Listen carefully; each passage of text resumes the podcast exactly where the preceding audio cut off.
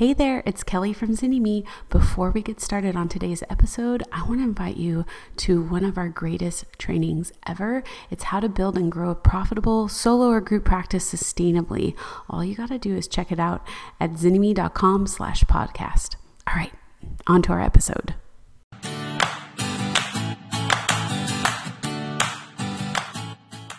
Everybody, welcome back to the podcast. It's starting a counseling private practice success stories. Today I'm joined with Ariana Lloyd, an LCSW, who is going to share her story of building her practice in the midst of some not so easy things. So if you've ever felt like you're struggling or you're not sure if it's the right time to launch your practice, or you're going through things and you're thinking about closing the doors, you got to listen to this. So let's get started. Hey, Ariana, welcome. Hi, thanks for having me. I am curious to hear your story and your take on how you handle life's curveballs and what it means for entrepreneurship.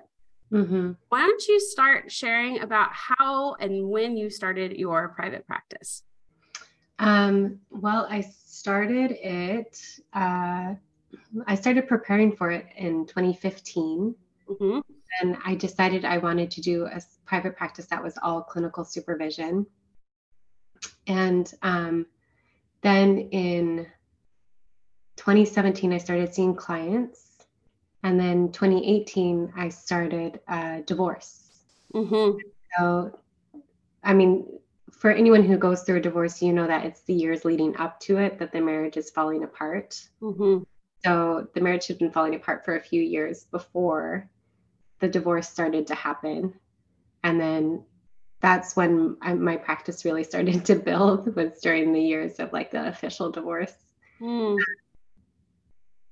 so that's kind of in a nutshell like how it mm-hmm. first started mm-hmm. there's a lot more detail there but that's kind of the basics of it why did you go into private practice um, well i was working at the va hospital and i had been there since 2009 um, and i really struggled to work for someone else i just didn't feel happy working for someone else mm-hmm. and um, I had multiple business ideas because part of me was getting burnt out. And so one of my business ideas was like importing vintage linens from Europe, which I still hope to do someday. I That's still awesome. like idea. Yeah. Um, I think I had a jewelry shop at one point. Mm-hmm. I was making like hand and wire jewelry, bead and wire jewelry. So I had had like multiple business ideas because I just felt desperate to do something separate. Mm-hmm. And then I came up with the clinical supervision practice idea of like, okay, I can do groups, I can see less people, but work, or I can see more people, but work less hours. Mm-hmm. I felt pretty passionate about clinical supervision as like something that can be improved on, especially for social workers. Mm-hmm. Um, so that's why I was like, this seems like a really good route for me. Mm-hmm. What were the areas that you saw needed improvement? I mean, most social workers in their grad programs, and you know, I went to school 2008 to 10, so this was a long time ago, mm-hmm. but there wasn't a ton of clinical skill development. And so you miss that, and then you get a lot of clinical skill development on the job, mm-hmm. which is a hard way to learn. I mean, you're always learning on the job anyway, but it's hard to learn the foundation that way. Um, and I got really good clinical supervision that was very supportive, but it wasn't like scaffolding supervision. And that's mm-hmm. what I was craving and wishing I had. Mm-hmm. That's what I was like, oh, that's what I want to bring to my field is like the scaffolding technical skill development mm-hmm. supervision. I think that for anyone that's listening, when you're developing your business ideas, just even like hearing you talk just a little bit about it like you can tell the passion and the kind of the fire about hey this is not okay we need to make it different it's legacy work in a sense of like i want to be part of a paradigm shift yeah. you know i want to do something that's a little bit more out of the box mm-hmm. you think at all at that time there was an unconscious awareness of like the marriage falling apart and that was also part of what was getting you to start or were you just not aware of that when you started I, mean, I was very conscious the marriage was falling apart. Um, but your question is was it was i aware that like i was it was falling apart and i was intentionally building something new? Yes at that time like that there there's a connection there. I don't think i realized it until uh, a few years ago i gave a talk to mm-hmm. SCORE business mentors, you know, SCORE through the Small Business yes. Administration. And it was in that talk that I was like, oh, I realized like my house was being demolished and I was building a new yes. house. Yeah. I didn't I didn't realize it at the time. Sure. Um, but I'm really really grateful that it happened that way because if I'm sure uh, I would have channeled that need for something new and like healthy and beautiful somewhere. Mm-hmm. But for me, it, I channeled it into private practice, and that's like such a great job to have as a private practice owner. Mm-hmm. What was it like going through divorce and being in your practice? Um, I was thinking about this a lot in preparation for today.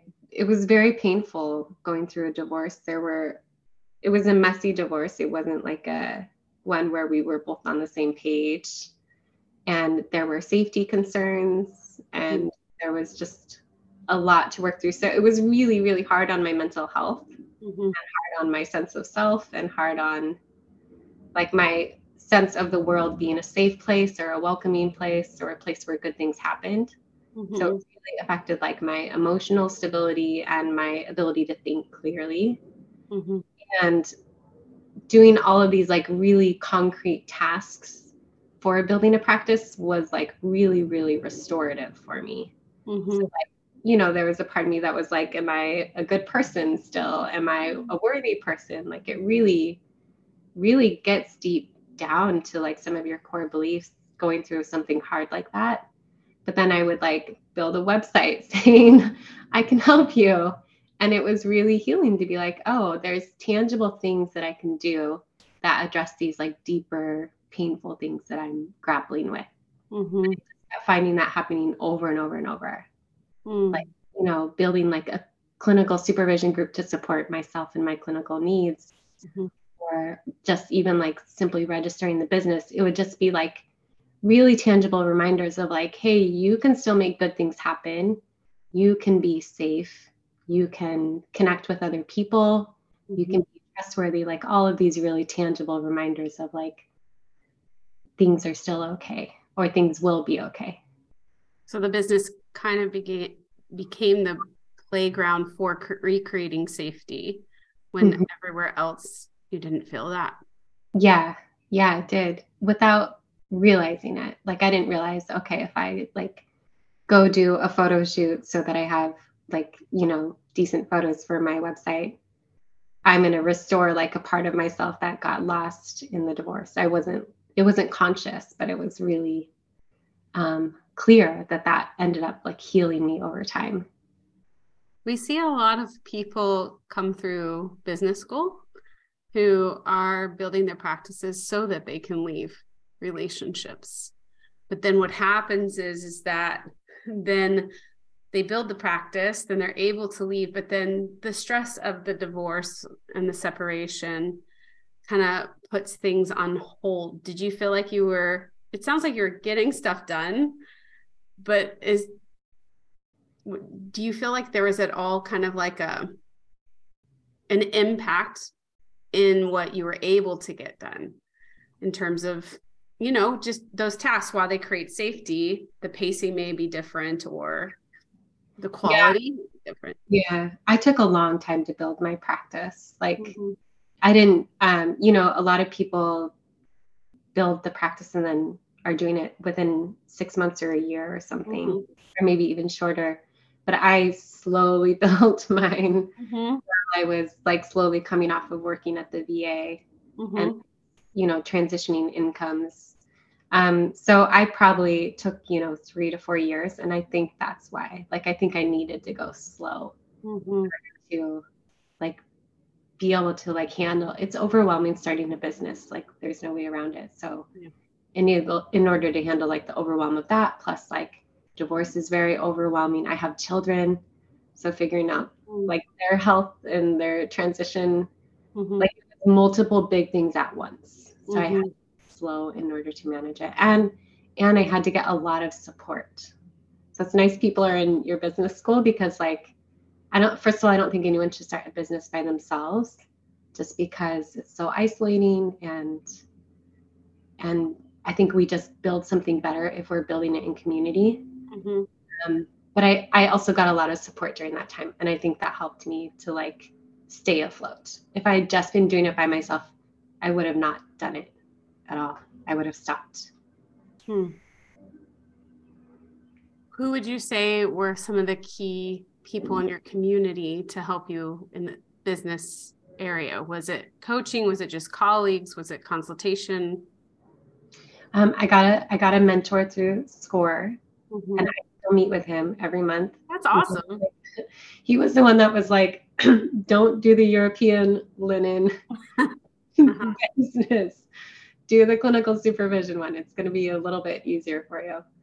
Um, so I meet with him once a month. I started like a, a little mastermind group with my friends Nigel and Natalia, who are in completely different industries so that I could get their feedback. Um, I started. Uh, I asked a like a really well-known clinical supervisor in the Portland area to supervise me and a group of other supervisors. Mm-hmm.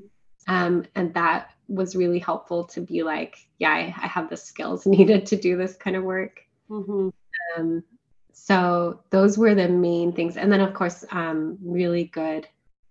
Uh, I have I have there's I have nine siblings and my parents, so I have like a mm. huge family that was very supportive as well.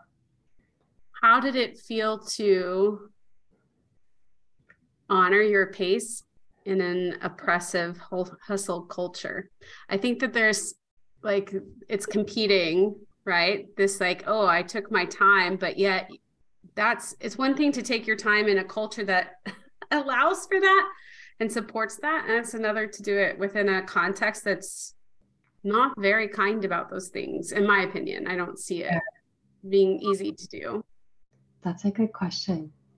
You know, I don't know if I was able to honor my pace, but I had people reflecting back to me mm. I always felt I'm not getting things done. I think that's how the culture affected me. That's the internalized oppression. Yeah. Exactly. So I don't know if I honored it that much, but I had other people that were looking mm. back saying, You're doing a good job, you're getting enough done, like your pace is just right. Don't forget, like you're still like single mothering while you're doing all of this. Yeah. Um, so I think because I had other people reflecting it back to me, then I could continue at the pace that felt like um, sustainable. I think that's a beautiful reminder for people listening of surrounding yourself with people that will hold and honor what you need, even if you can't. Yeah. Yeah. I think that's a huge part of building a business. Mm-hmm. Yeah. So, how long was the divorce process and how did, how can you describe the process of coming out of it? Um, the divorce process was a year and four months, mm-hmm. pretty long. And then coming out of it, you mean like what was it like to like? Yeah. How of... did you start to transition from this when you're mired in all the things and it starts to resolve? Yeah, that's a good question. How did I come out of it? I haven't thought about it that much. It just things just started to get lighter mm.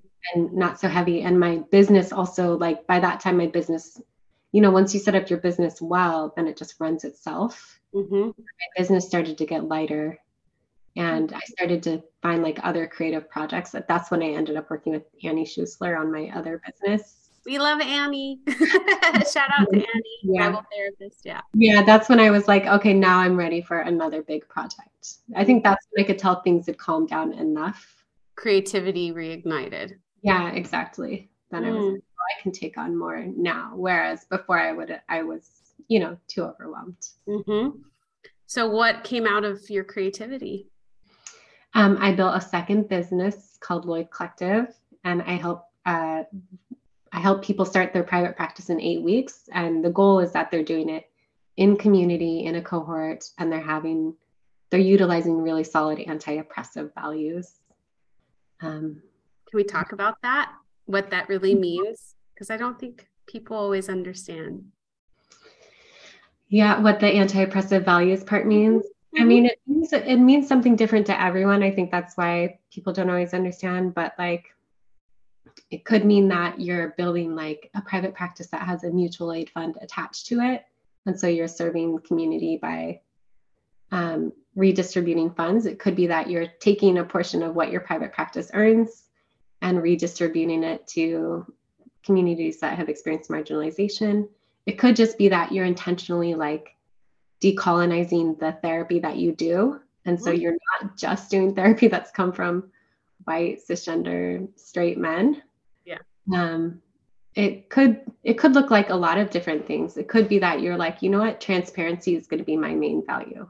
Mm-hmm. So I'm going to build a business that's super transparent. I'm going to put my prices on my website, my informed consent there. I'm going to have really clear talks about my policies. Mm-hmm. So I think it it come anti-oppressive especially just means like, hey, I'm I'm aware of systems of oppression mm-hmm. and how people are impacted by it, and they're they're disparately impacted by it. I don't know if that's the right word that I mean. I know what you mean. disproportionately impacted by it. disproportionately impacted by it. And I'm going to intentionally do something to address that, whether that's on an individual level in the therapy sessions, right, or in like how my business is developed. Yes, we talk about it from the perspective of like from your uh, like your informed consent to accessibility on your website to the language you use and not code switching and I mean, there's so many areas in which there's room for us to liberate ourselves from practices that are often seen as like this is just what we do, but are also very harmful to the people yeah. we're serving and also to ourselves and to this field. Um, and that's why I love so much that you are very intentional about that in your work. Um, and having two businesses right? So having this const- like the supervision practice and then getting creative and doing more of the consultation and and helping therapists. What is the big lesson you want people to learn from your story that's a good question. I wish I'd thought of that earlier. Sometimes questions come up without preparation. And so yeah. there's no need to be prepared to speak. Yeah. What do I wish people knew, or like the takeaway that they would get from hearing my story? I think that um, you can be in a really painful place and still start a business. That's one. Mm-hmm. Um, you can heal from the process of developing a business. Mm-hmm. That's two. Um, and that you can build a business that really examines current structures and and does things differently. Mm-hmm. and does things in a way that feels more attuned to your values or like more in line with your values.